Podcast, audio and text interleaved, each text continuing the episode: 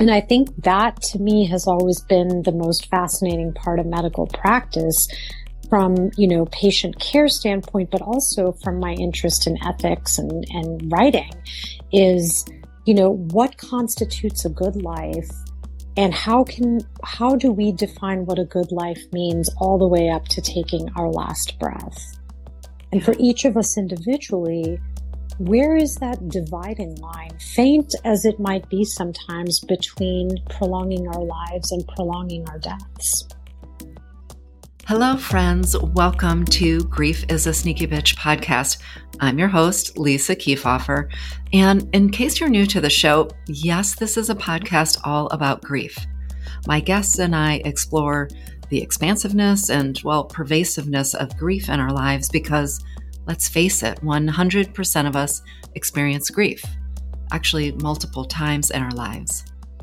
I witnessed it time and time again in my career as a social worker and in my personal life too, with the most significant loss being my husband in twenty eleven. And yet, individually and collectively, we're so grief illiterate, and that's causing us all harm. So I'm on a mission to reimagine grief, one conversation at a time. And I'm so glad you're joining me. I'm thrilled to be sharing my conversation, the one I had last fall with palliative medicine Doctor Sunita Puri, the author of the incredible book, That Good Night, Life and Medicine in the eleventh Hour. It's a literary memoir examining her journey to the practice of palliative medicine and her quest to help patients and families redefine what it means to live and die well in the face of serious illness. In twenty twenty-two, she also became the new program director of the Hospice and Palliative Medicine Fellowship at the University of Massachusetts Medical Center and Chan School of Medicine, where she's also a new associate professor of clinical medicine. A note for those who aren't familiar with palliative medicine, unlike the notion that's commonly held, palliative care isn't limited to end of life. It's care that's available to patients and their families at any time during an illness. It works in conjunction with traditional medical intervention and focuses on reducing the emotional, psychological, spiritual, and of course, physical suffering of the patient, either as a result of the disease or of the treatment. Other guests I've had on the show who explored aspects of this topic include the episodes with Doctor B J Miller and social workers Rachel Rush and Rachel Carnahan Metzger. But in this episode, just like in her writing and her practice as a palliative physician, Sunita brings so much wisdom, warmth, and insight to our conversation. I can't wait for you to meet her. Sunita, welcome to Grief is a Sneaky Bitch podcast. As you know, I've been looking forward to this conversation for a long time, ever since I devoured your book, That Good Night. Welcome to the show. Thank you so much for having me, Lisa. It's really wonderful to be able to talk to you today. Well, my listeners just heard, of course, a little bit about your work, about your writing in this book, That Good Night. And of course, they heard my sort of fangirling. And anybody who's followed me on social media for these past few months already knows that I've been giving a shout out to your book. So today we're going to explore all things um that you explored in the book around palliative medicine, around storytelling, around spirituality, bearing witness. But I want to start today's conversation where I start um, with all of my guests and really inviting people to sort of take a look at their the origin of their grief beliefs. So I wondered if you could recall an early memory of loss or grief, and what or how were the adults in your life sort of modeling what grief looked like, you know, sort of for better or for worse, but maybe an early loss, and how were people showing up for that? What a great question, Lisa. Honestly, nobody has ever asked me that. And I think that is such a huge, important question. So, you know, one of the earliest losses in my life was actually the loss of my first cat. And that might sound trivial to some because it's not, it wasn't the loss of a human that I e- experienced first, but this cat was really the center of my universe. And I had adopted him from neighbors before we moved out to California when I was five years old. And his name was Basil.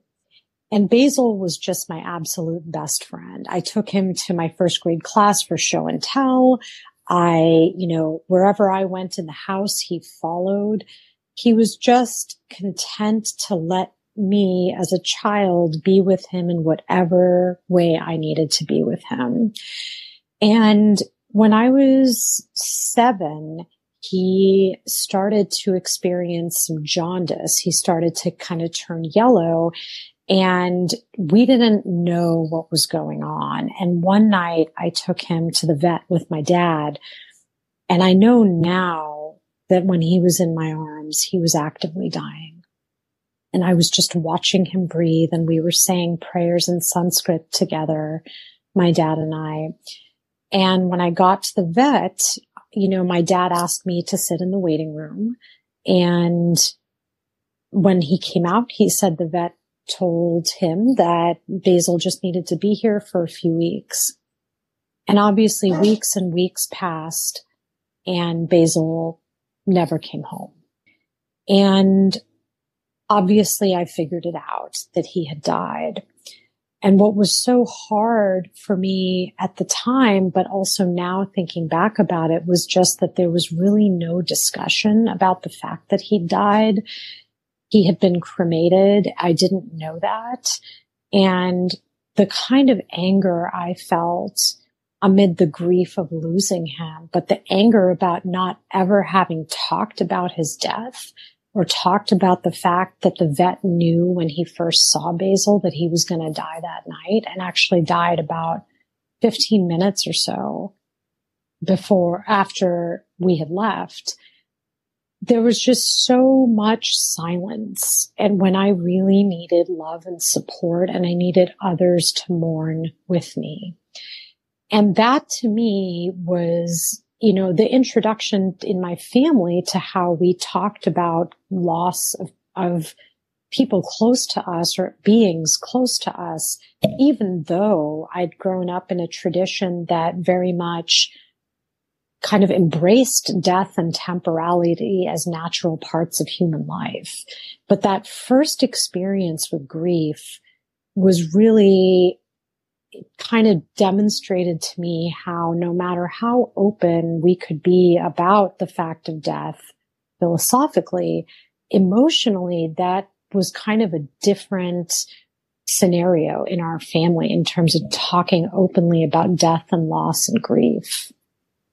Yeah. Oh, well, such a beautiful story, and not at all. First of all, all of us who are pet lovers understand there's nothing trivial about pet loss, but also, um, I think one of the things that you bring up, which of course is more common than I think we'd like to think about, which is sort of many of us come from families where in theory, whether it's because of a spiritual or religious tradition or just some other cultural background, we talk about, you know, the transient nature of our lives and death and, you know, sort of the circle of life. But when it push comes to shove, so many of us learn really from what isn't said, what isn't expressed.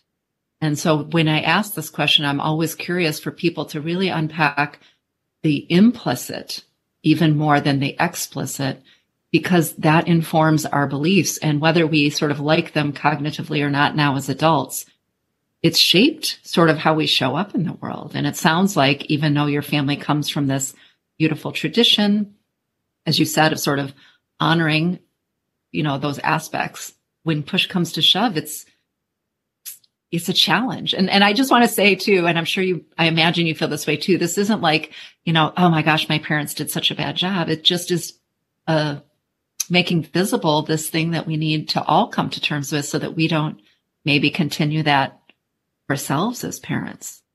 Absolutely. And I love the, what you said about what is explicitly stated and what is left unsaid, because I think that dynamic plays out a lot in the hospital. And when my colleagues and I are talking to patients and families, so you're absolutely right that what is not said kind of creates its own force field, that everyone kind of knows it's there, and it distorts everything that is said. So I think yeah. that's a really insightful point. Yeah, thank you. And uh, yeah, we're definitely going to touch on how this shows up um, in medical education and in practice. But just as just to echo what you said, just kind of thinking, speaking to the listeners there is we want to be mindful of the noise of our silence, the sort of ripple effect of what we don't say, what we don't do when we don't show up, not as a chance to beat ourselves up or to criticize other people, but just to bring awareness that, you know, the non-action and the non-voice is powerful. And then whatever you do say or do, as you said, is sort of, I wouldn't use the word tainted, but is sort of influenced by that. Um, and which is why I do the work that I do. I call myself a grief activist. I'm really trying to have these, make these conversations so very explicit so that we can be so very conscious, just like the journey you went through in your work with palliative medicine, which is so beautifully um, told in That Good Night, so that we can sort of learn and show up in the world in ways that are actually more aligned with what we, you know, how we want to be in the world. Absolutely. So oh, I wish, you know, I'm not going to summarize her book. You just trust me. You need to check the link in the bio and go pick up. It's called That Good Night, Life and Medicine in the eleventh Hour. I loved the, I mean, besides you being a beautiful writer, I love how you weaved just kind of what we were talking about. Like, what were the family influences on how you saw the world, spirituality, spirituality, excuse me, medicine, you know, the doctor's role. Your mom was a physician, if I recall correctly. Yes. So, so I wonder, it's always hard. Of course, there's the, the detail and the journey of medical school is long and arduous. I know, but can you tell me a little bit, thinking back to those early years, sort of what you learned again, explicitly or implicitly about grief or loss or not, by the way, in medical school, and a little bit about how that came into be, how you ended up moving into palliative as a field, because of course, all of those conversations and those topics are, are inter, interrelated. But what, what did you learn looking back in medical school about grief and loss, sort of prior to any palliative rotation that you did? So very, very little. Um, I remember in my first year of medical school, we were in a small group session and a really wonderful geriatrician had us all go around the room and think to ourselves about what, like what experiences we had personally had with death. And all of us went around the room and described, um, the situations that had come up in our lives. But that was really, from what I remember, the only session in my years of medical school where we talked about death, dying, grief, loss, anything like that. And all of those topics, predominantly really just how we think about dying ourselves, that was really the focus of that group. And I definitely did not get any formal instruction on grief or loss or how to talk to people about those topics. Um, through not only throughout my medical school training, but even in my residency training. So, I, you know, I went into palliative care fellowship with an affinity for these topics, but no real formal, consistent instruction. And, you know, in my training, I always really gravitated towards the why. For example, in the book, I wrote about being the medicine resident in the I C U and taking care of a patient who'd come in for a routine surgery, but who developed failure of his lungs for some reason afterwards. And he ended up on a ventilator and eventually on dialysis with his lungs, his heart, and his kidneys failing. And he was my patient. And I just remember doing so many things to him, but wondering what I was really doing for him. Mm. It was like, you know, okay, his kidneys are failing. Now I'm going to put in a dialysis catheter. And I remember that moment of thinking, I don't really know why I'm doing this. And I actually asked a colleague if they would want to place the line instead of me because I just felt like it was wrong. But on rounds, when we would talk about him, we were never really talking about the bigger picture and where all of this treatment was potentially going to take him and whether that destination would be the quality of life he'd want for himself. And so when we finally started talking to the family about this, it became very clear that he would not want not really his life prolonged in this way. He wouldn't want his death prolonged in this way. And I think that, to me, has always been the most fascinating part of medical practice from, you know, patient care standpoint, but also from my interest in ethics and, and writing is, you know, what constitutes a good life and how can, how do we define what a good life means all the way up to taking our last breath? And for each of us individually, where is that dividing line, faint as it might be sometimes, between prolonging our lives and prolonging our deaths? And I think that is, you know, the beauty of medical technology is that we really can rescue people sometimes from the maws of death, but we can also go into that tricky territory of just prolonging the inevitable. Yeah. And I was very interested in palliative because I just felt like I was being the best doctor I could be when I was treating people's symptoms, helping them to feel better, for example, from cancer pain or shortness of breath from heart failure. And also when I was sitting there with them and their families having these very kind of intimate, vulnerable conversations about these topics. You're listening to Grief is a Sneaky Bitch podcast. I'm your host, Lisa Kefauver. When we come back, Sunita shares how her mother, who was also a physician, shared stories of the spirituality and strong ethical stance she brought to her own medical practice. I asked her to reflect on how that impacts her own work in palliative medicine and what differences she's seeing in her career. Are you looking for more grief support in your life? Do you want a friendly and understanding voice in your inbox? Maybe some behind-the-scenes scoop on this show, information about the book that I'm writing coming out in twenty twenty-four, or even thoughts on what I'm currently reading? Would you like to know about the services I offer? Well, I've got you covered. Sign up for the not-so-regular newsletter today by visiting lisakefauver.com forward slash newsletter. That's Lisa, K E E F A U V E R dot com forward slash newsletter. Why do I call it not so regular? Well, because grief isn't on a schedule, and neither is this newsletter. Friends, I absolutely love hosting this podcast. And while it's central to my work as a grief activist and my mission to create a more grief-literate culture, did you know that I also have the great fortune to show up in other places too? I write about grief in various places, including my forthcoming book, Grief is a Sneaky Bitch, published by U T Press coming in twenty twenty-four.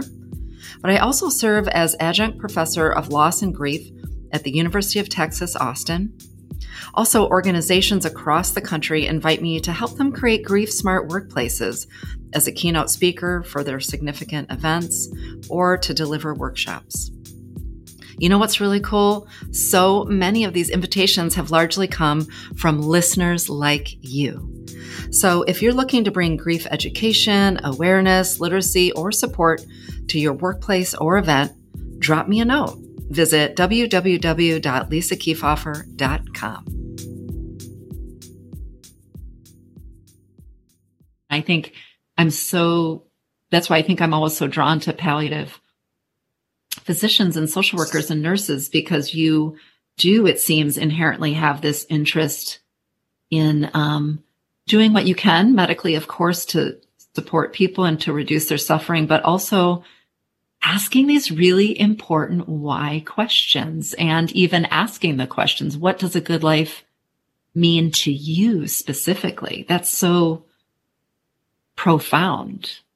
Had those been conversations you ever had? You, I can't remember what type of physician your mom was, but when you ended up in the palliative field, what felt different to you, or what surprised you based on sort of the trajectory of your mom's role in medicine versus you showing up in these very unique spaces of, of having these conversations in palliative? So my mother's an anesthesiologist. And so she, but, you know, even though she does kind of practice in settings where we are generally focused on, for example, keeping someone well through surgery so that their problem can be fixed, she's also somebody who's very spiritual. So she would, for example, pray with her patients before taking them to the operating room. Before she started cases, she would pray to God to help her do her best job for her patients and keep them safe. And so she was in a field that was very much focused on the high potential for cure. Yeah. And I think to her, these questions were always really important because she would, as I wrote about in the book, she would have these conversations with me while she was like braiding my hair before me going to, you know, fourth grade. She would be telling me about, you know, cases where someone wanted to take a very sick ninety year old to the operating room and she, you know, would wonder, why are we doing this? Like, I'm not going to anesthetize this person because that could kill them. And this is somebody who has no quality of life. Why would we do this to them? So she would say these things aloud, I think trying to work through them in her own mind, and had a very kind of strong ethical stance about who should and should not go to the operating room, based on the likelihood that they would recover to some decent quality of life without too much suffering. And these were the questions that I, you know, began to ask myself in my residency. And I think these are really the core questions of medicine, that medicine isn't here for the purpose of curing everything and extending life at all costs, even though we're very much socialized to believe that's our job, to believe that being a doctor is being a hero in a very specific, quote unquote, life-saving sort of way. And even though my mom was puzzled about why I would become a doctor only to specialize in palliative care, I think once I could show her that there's such continuity between her questions in her own very different practice and the questions I asked myself, those are the questions fundamental, I, I believe, to being a good doctor. And so there was that continuity despite the very different paths we took. Oh, that's such a, I really appreciate the way you weave together sort of that thread, that through line really of the kind of Um, different conversations that you had had, um, or the conversation she had with you growing up, and, and how you were able to sort of see that through line or that similarity um, in the work you do. And it does seem like, so there was an example of very explicit conversation she would have with you, not necessarily telling you, you know, when you become, when you grow up and become a doctor, make sure you think or do these things with your patients, but by her modeling her own um kind of questioning, her own concerns, her own actions, and her work that spoke volumes, it sounds like, to you in terms of how you felt more or less prepared to tackle those same questions as you moved into medicine. So I love that. Shout out to Mom for offering you that. I know you also had conversations with your dad. He was not a physician, I don't believe, but had conversations on, on mortality, on, on spirituality. What, what do you think those conversations, or how did or do those conversations inform how you show up when you're having these conversations with patients and families, even when you're thinking about broaching subject of, you know, death, anticipatory grief, acknowledging maybe that their quality of life will be less and whatever loss or grief comes with that? But what do you think has informed how you show up based on those conversations you had with your dad? Well, I think a lot of it is kind of what I talked about earlier, that in our spiritual tradition, and my dad would read to the, uh, to me from the Bhagavad Gita when I was very young, is he really wanted to equip me with this understanding that not only do all things, you know, pass on or die, but everything ultimately changes. And change is just the only constant in life. And it's not just that our bodies will change and we will grow old and die. It's that our relationships will change to others. Our relationship to ourselves will change. And something that I talk about a lot with my patients is this concept of impermanence and change, that where they are now with their disease will be very different than where they're with their disease a month from now, six months from now. And so how do we help them adapt to change, regardless of whether it's getting results that the cancer has receded a bit, or getting results that it stayed the same, or getting results that it has now grown? How, how can we help them draw upon the ways they've dealt with change before to help them navigate change now, and to help them see really that wherever they are now is not where they're going to stay? And that could be a good thing if they're in the throes of great suffering from cancer pain. It could also be a bad thing or a hard thing if they're good right now, but we know that the disease is going to evolve and the pain will return. So I use that concept of change and impermanence, sometimes not really explicitly with my patients, but certainly it is a part of the through line of our conversations. And I, you know, that's very much coming from my dad and our talks throughout my life about this subject.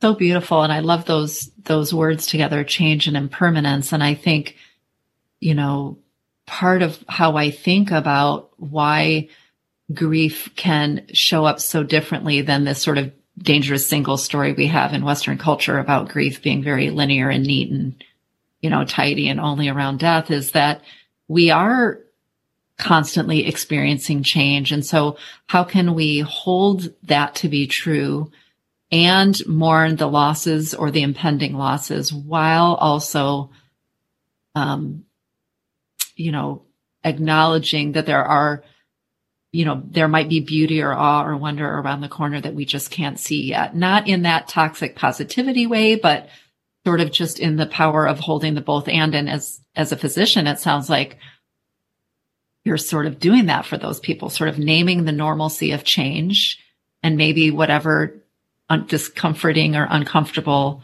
feelings that come up for that, while also sort of accompanying them to, um, maybe this space of understanding that it might feel like less suffering in a month from now or a year from now, and to just hold that space for them, I wonder. Yes. You know, I think that that is kind of accompaniment is a yeah. big part of what I do in my work. I also think it's a big part of what many physicians, regardless of specialty, do, because we are seeing the evolution of chronic diseases. For example, um, when somebody goes to their primary care doctor, um, if they are diabetic and have high blood pressure, you know, the primary care doctor is going to do things medically to try to contain those things. But also, I would like to believe, be emotionally accompanying someone through the ups and downs of that journey. And I think that's something that we have lost in modern medicine, is this yes. idea that before all of our medications and the evolution of surgery and childbirth and antibiotics, so much of what medicine was, was a healing art. Yeah. And healing is not the same as curing. And I think in order to have a healing relationship between a doctor and a patient, that concept of accompaniment is a really important part of that. Yeah.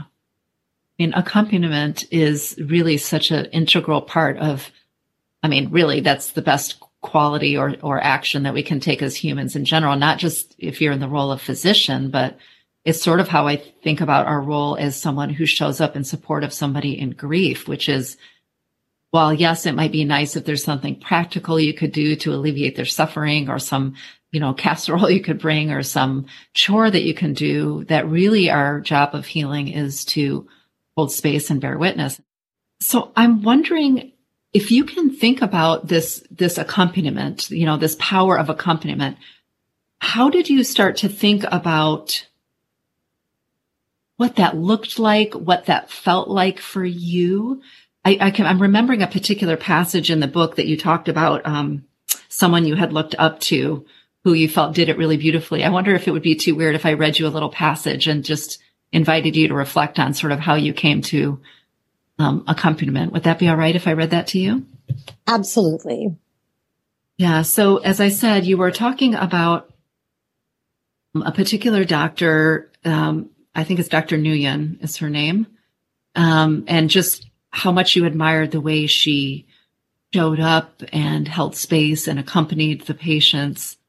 And um, you offered this in, in That Good Night. You said, perhaps by adopting her expression and mannerisms, I thought I could also channel her presence with patients. But I couldn't sustain it no matter how many times I tried. Doctor Nguyen's spirit, loving, empathetic, and completely present, was inimitable. In trying to emulate her, I missed the most essential point she demonstrated. She was completely herself with her patients, not at all preoccupied with the performance of a specific stereotypical physician authority. As I watched Doctor Nguyen speak with patients, I felt certain parts of myself, frozen in the long hibernation of residency, thaw and reemerge like blades of grass through melting snow. Mm. One of the many passages in your book I have highlighted, but I think the reason I wanted to draw that out and have you share a little bit more about your own, oh, you did sort of thaw out and discover your own way of showing up, is I think this happens so often again when when I have folks showing, asking me, what do I say? How do I act? How do I show up? Looking for some specific formula or phrase or expression, you know, some one right action to be the best grief supporter. And of course it comes from a good place, but just to the, exactly what you said there, which is maybe there are some guiding principles, but at the end of the day, showing up with your most present, authentic self so that you can accompany is it. And it's just not a very neat in the box answer, you know? Um, but so can you tell us a little bit about that particular passage, but just sort of then how you came to show up in your own way and what does, what does that look like? How would you describe that? Certainly. So thank you for reading that passage. I, um, uh, Doctor Nguyen is a pseudonym, but, okay. um, the person who exists behind that pseudonym, I really believe made, played an enormous role in how I practice palliative care. So, you know, I think that especially when someone's grieving, we all want, those of us who feel comfortable enough to really get close to that field of grief, we really want to make sure we don't screw it up or make somebody yeah. feel worse. And I think sometimes when we are trying to be anything other than our authentic selves, that that can come through. And I think our friends or whoever we're talking to who's grieving, what a lot of people really need is for the people around them who they can turn to to show up as their familiar, authentic selves. Because in the throes of all the emotional chaos of grief, I think people really just want to know that the people around them, as they were before, are going to continue to be with them, even if they don't know what to say. And even if the best they can do is leave um casseroles on the porch. Yeah. Um, but I think part of being authentic is also helping the person who's grieving be comfortable enough to tell you what they need. And that's a big piece of advice I generally give to people who are around someone who's grieving and who are uncomfortable and want to help, but don't want to be invasive and also don't want to be too distant or seem like they don't care. I sometimes tell them, you know, I think one of the best ways to deal with that situation is to tell the person that you want to be of help and you just want them to tell you what they need. And I think that and just being willing to be present and to listen in the way that is authentic to you, those are some of the most powerful gifts we can give people who are grieving, and choosing to see them rather than back away from them, I think is the other part of this. We have a horrible script around grief in this country. Yes. We talk about time healing all wounds, or eventually you'll move on, or you'll look yeah. back at the good times someday. They're in a better um, place now. They're yeah. in a better place. I, and I just think we say these platitudes because we don't know what else to say. And because saying something truer, it, it requires us to drop into painful experiences of our own. Yeah. Saying things like, I thought it would get better. And there are days I do, I did feel better after a loss, but there were days where unpredictably I'd feel just as bad as the day he died. And having to say, trying to say that to relate to somebody who's grieving means us reliving the things about our own grief that were devastating. Yeah. And, you know, clinging to kind of the cycle, the, the stages of grief, and why am I angry when I thought I had accepted this? That's another place where I think people get stuck, is expecting grief to be linear when it's not. It's just kind of a chaotic mess a lot of the times, and acknowledging that for the people who are grieving, that, you know, I'll be here with you through the mess. I may not know how to show up for you, but I want to show up in a helpful way if, if you'll tell me what that looks like for you.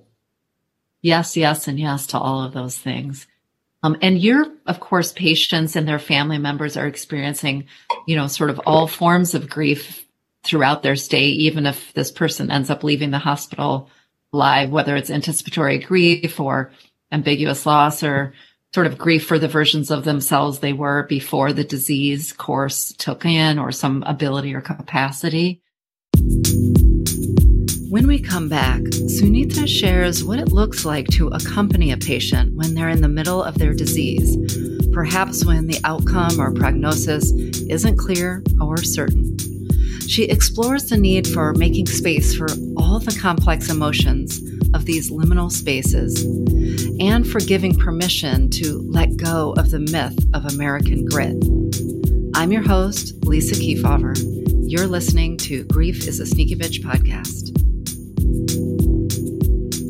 I am so fortunate to have so many incredible guests coming your way still this season.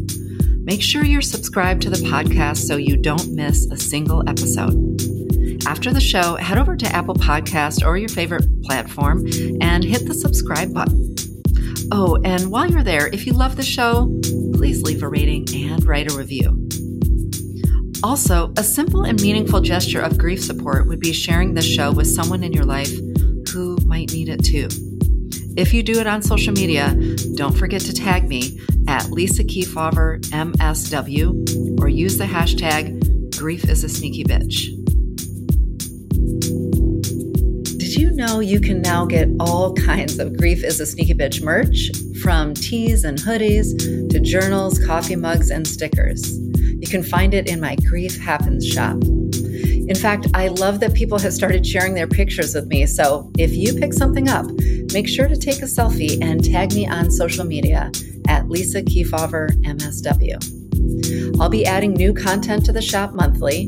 Next up is a series of merchandise I'm calling Cancer Can Fuck All the Way Off.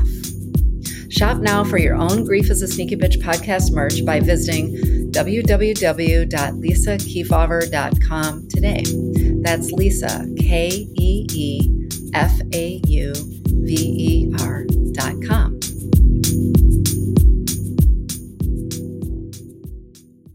What does accompaniment look like for you as you're showing up sort of with people who are, you know, mid some experience where there isn't an obvious sort of outcome? You know, death loss, showing up for somebody in grief after something finite or concrete like death loss is complex in its own right. But what does it look like showing up in those ways when, when people are sort of in the soup of it, in the, in the midst of it? So I think, you know, going through the process of incremental losses is a really hard thing, no matter what the loss is, whether it's the impending loss of a relationship or a life, or your own life or that of someone you love.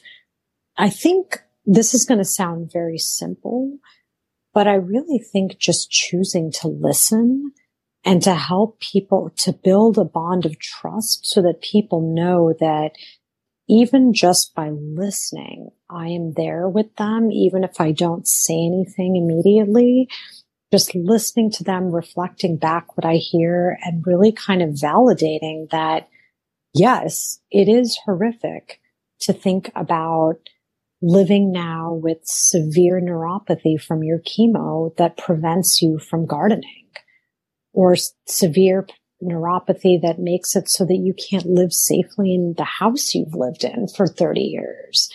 And really just reflecting it back and acknowledging like, this is not, this may not be the moment where you're choosing to go into hospice and having a different sort of grief, but all of this grief along the way, the losses along the way, should be named in a supportive environment where you are going to be listened to and validated. I think listening is a huge part of what it means to accompany someone. And I think just helping them to know that they're not alone in these experiences, that even though every loss, incremental loss is different for people in terms of the impact and how they experience it, I often will tell people, like, you are far from my only patient who feels this way. I want you to know that this is a shared experience in different ways by everyone who sat here with me. And I just think giving people permission to feel all of that to the extent they feel ready to is a huge part of what it means to walk people to the riverbank. They need that permission, especially in a culture that shuts down strong emotion. And still, to some extent, even though we share a lot on social media, perhaps overshare on social media, there's still this idea that they're of American grit, of, of working your yeah. way through things. And being given permission to step away from that narrative and to feel in a supportive space, that I think is a huge part of how I personally try to accompany people. Yeah. So beautiful. Uh, so in line with the kinds of conversations I have with my own clients and, of course, the conversations I've had with guests. And I think, to your point, this sort of um, validating, this sort of permission giving or normalizing the complexity and the messiness of whatever the person's emotional lived experience is, and sort of listening without trying to fix immediately or correct. I think so many of us, it's so incredibly important. I mean, if I just, whenever I run workshops, I ask people, think of a time where someone, where you felt really seen in your pain, in your suffering. And almost never did anybody talk about some big sweeping action someone took, or some grand gesture. It was the subtle, the listening, the nodding of the head, the mirroring back the words. Like it, we all know intuitively how powerful that is when we've been on the receiving end.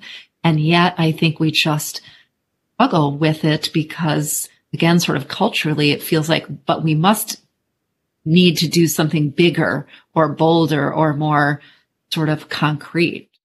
I wonder, when you were sort of early in your palliative training, did you have to stifle that instinct to sort of come into with a sort of make it all better kind of stance? Or did you find yourself settling quite easily and naturally into kind of holding those long, sometimes maybe awkward silences, or holding the both and of people's pain? How, was that a struggle for you, or did that kind of come easily in those early years?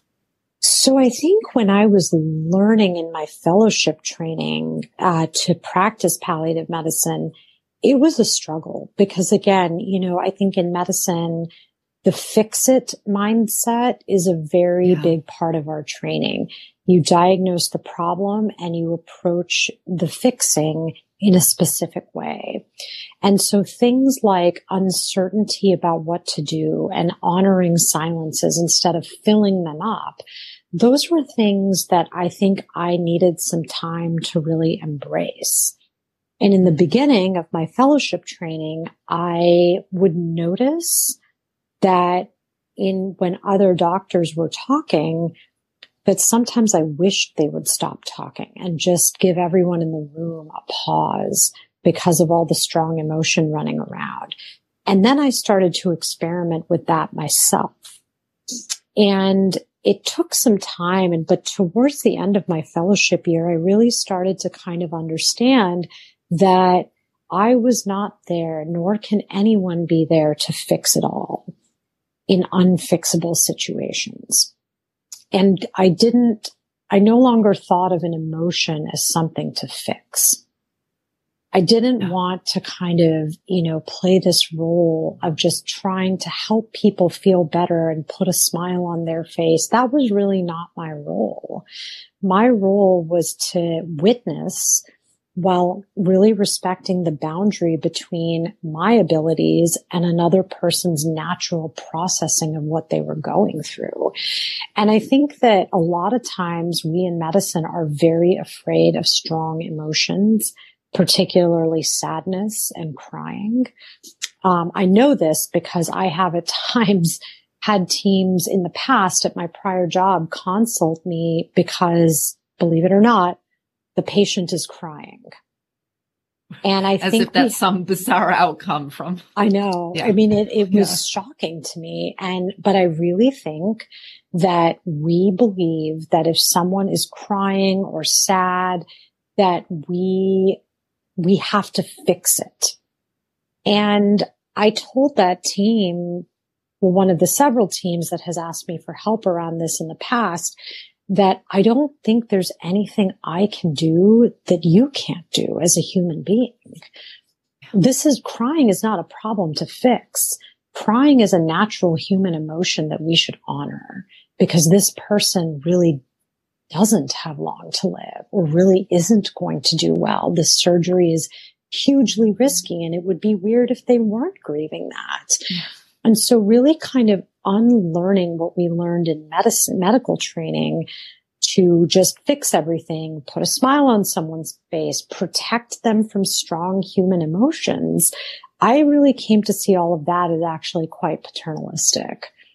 That, you know, why should I Why should I interpret my job as preventing another person from feeling sad or, or feeling whatever they feel in the face of something that I have to be honest with them about? That is not my role.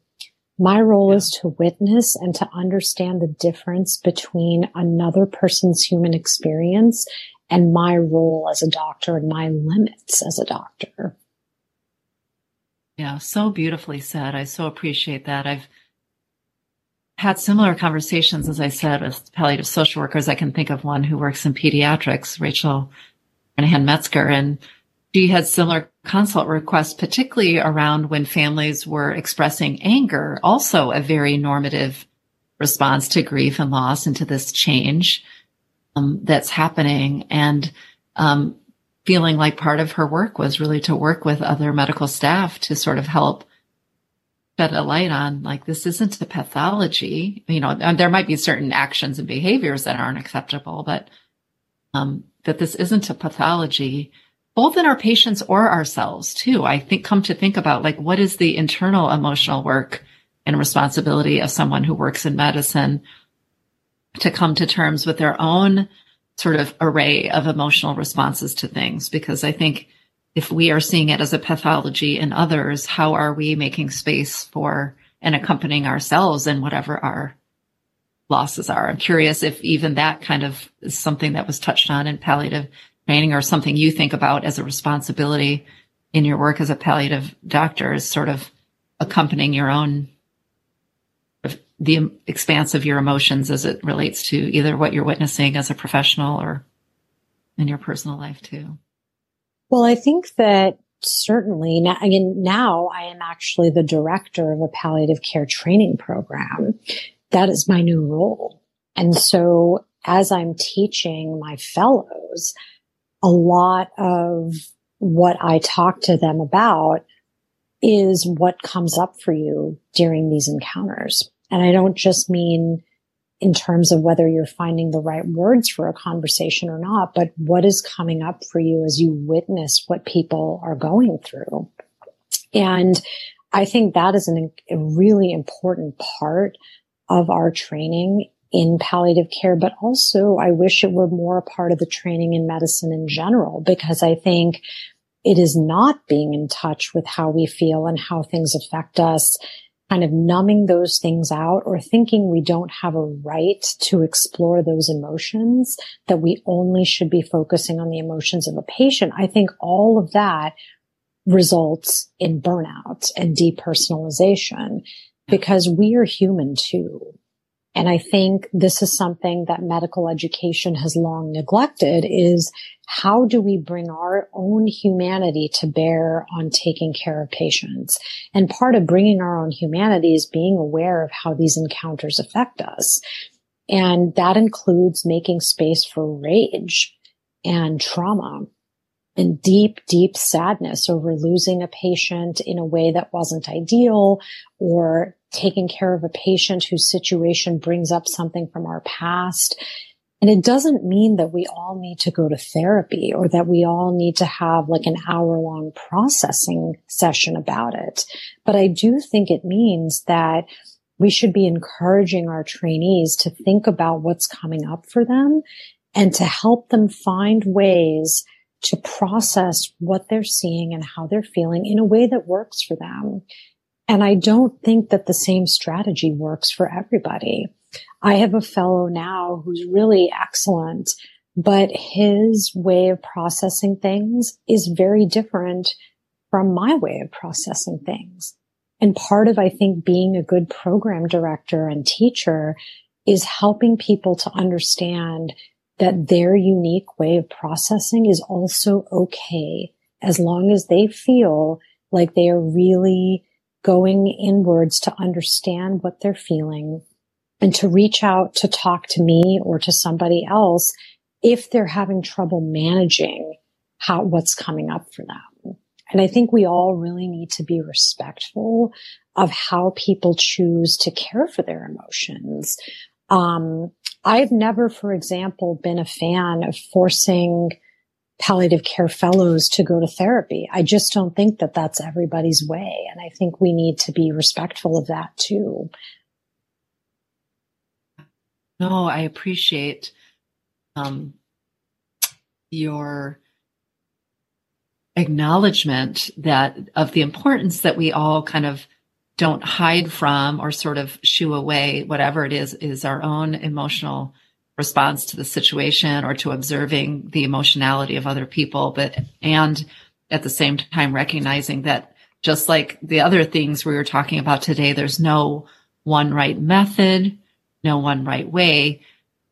And yet we can't do the work unless we ask ourselves the question, or, or in your case, unless we ask the people that we're teaching or leading those questions, and then they can sort of come to their own process that makes sense for them.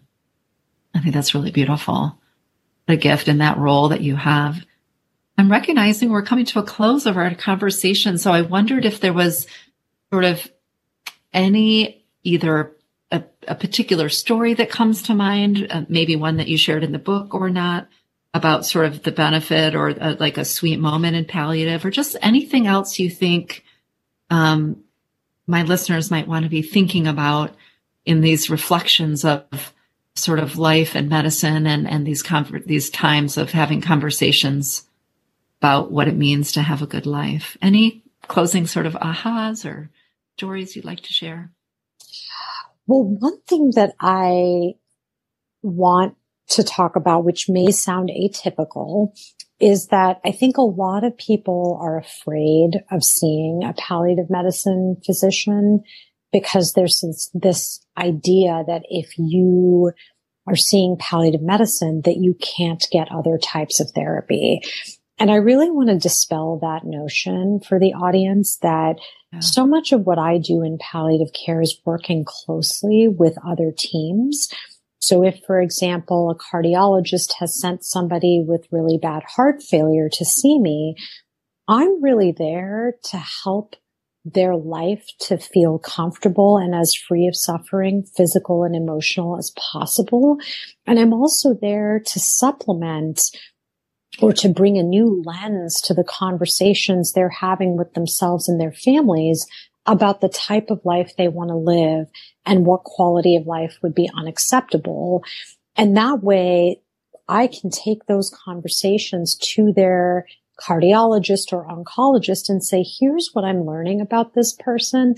Based on this, what intervention should we really be offering? Or what things are so clearly not consistent with their goals that we should just, you know, put them to the side for now?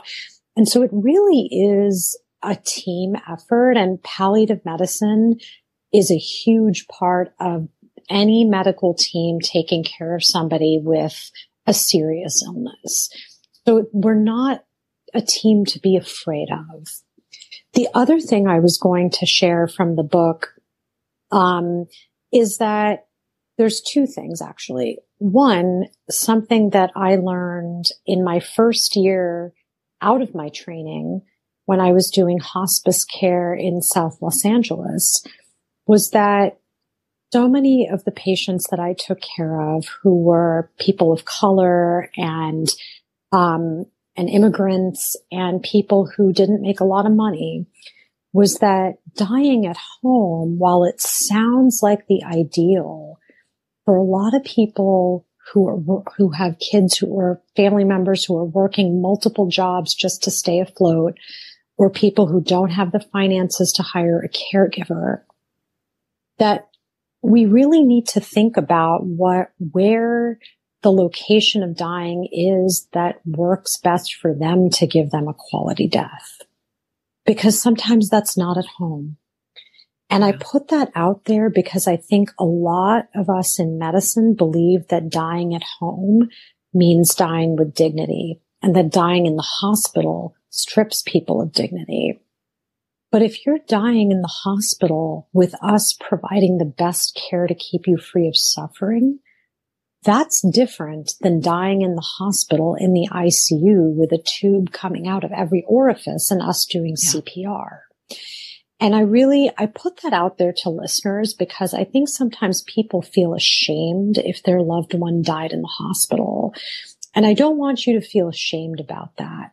And when you think about where you want to die, if dying at home feels like too much, that is something you should talk about with your doctor so that we can make a plan that honors you. And that plan is not always part of this narrative that we have about dying at home being the best thing, if that's not feasible for you emotionally or financially. The last thing I will say is that as my, I am just, you know, what am I, eight years into my practice now. And something I have learned is the importance of humor in all of my encounters with patients. And I aim in every patient encounter to make the patient and the family laugh, because I do believe there is something about, there's some levity to be found no matter how dire a situation. A lot of the jokes come at my own expense, but one moment from the book, one moment with a patient that I'll never forget, was a gentleman who I saw on a hospice home visit who had liver failure and who had a belly full of fluid called ascites that develops when somebody's liver is failing. And I remember kind of doing an exam on him, and we were talking about, I believe, um, getting an ultrasound to see if maybe taking out some of the fluid would help him feel better. And I said something to him about how we could also find out if it's a boy or a girl. And I just remember how happy he was to have a moment like that, and how happy, yeah. how close I felt to him that I could make a moment like that happen. And I think it makes us real and accessible as human beings when we are physicians in the room with patients. And something that I teach my students and my, you know, the residents and the people around me is, don't be afraid to be yourself. within reason, obviously. But I think when you can show those moments of levity and humanity, that is actually truly one of the most important things that you can do for your patients when they're in moments of darkness. I love that so much. And um, especially, it's not just that you can show them your humanity, but you're also, when you use humor, I think, um, along with all the other accompanying practices that you talked about, showing them that you see them in their full humanity, not just them as disease, right? You're sort of seeing them in their full humanity, and to share a, an intimate moment of laughter that way is um, a really this opportunity to feel connected and to feel more full, fully human. And so I really appreciate that. I appreciate Absolutely. The wisdom that you shared about too, about thinking about where's a good death, and also just the important way to think about palliative as a part of our whole care, and really the, the threads, even in these last sort of final things that you shared, I feel full, pulls us back sort of full circle, which is we have to be, to the degree that we can, as explicit as we can in our curiosity, in our asking of our questions, and asking for what we need. Um, because if we're not explicit about it, so much of that unsaid can keep us, um, might have us ending up feeling regret or guilt, as you mentioned, about outcomes not showing up the way you want. So love today, your invitation for us to be thoughtful, to accompany with our full humanity, um, in support, whether we're in a medical role or in a role of grief supporter. Such beauty and wisdom. Thank you so much for joining me today, y'all. One more shout out. You have to pick up That Good Night, Life and Medicine in the eleventh hour. Um, Sunita Puri, I'll drop the link in the show notes. Um, it's just a phenomenal book. Um, I've told so many of my friends already, and they can't borrow my copy because mine's all dog-eared and highlighted and sticky noted. So get your own copy, y'all. Check it out. Thank you so much for this conversation, Sunita. It was an absolute pleasure. Thank you for having me, Lisa. Thank you for listening to today's episode of Grief is a Sneaky Bitch podcast. Don't forget, hit the subscribe button wherever you listen to the show so you're notified immediately when the next episode drops. I want to thank Guile Smith of Alafia Sounds for creating the music for the show today, and the team at Permanent Record Studios for producing it. I'm your host, Lisa Kefauver. Until next time, I see you, I hear you, and I'm holding you in my heart.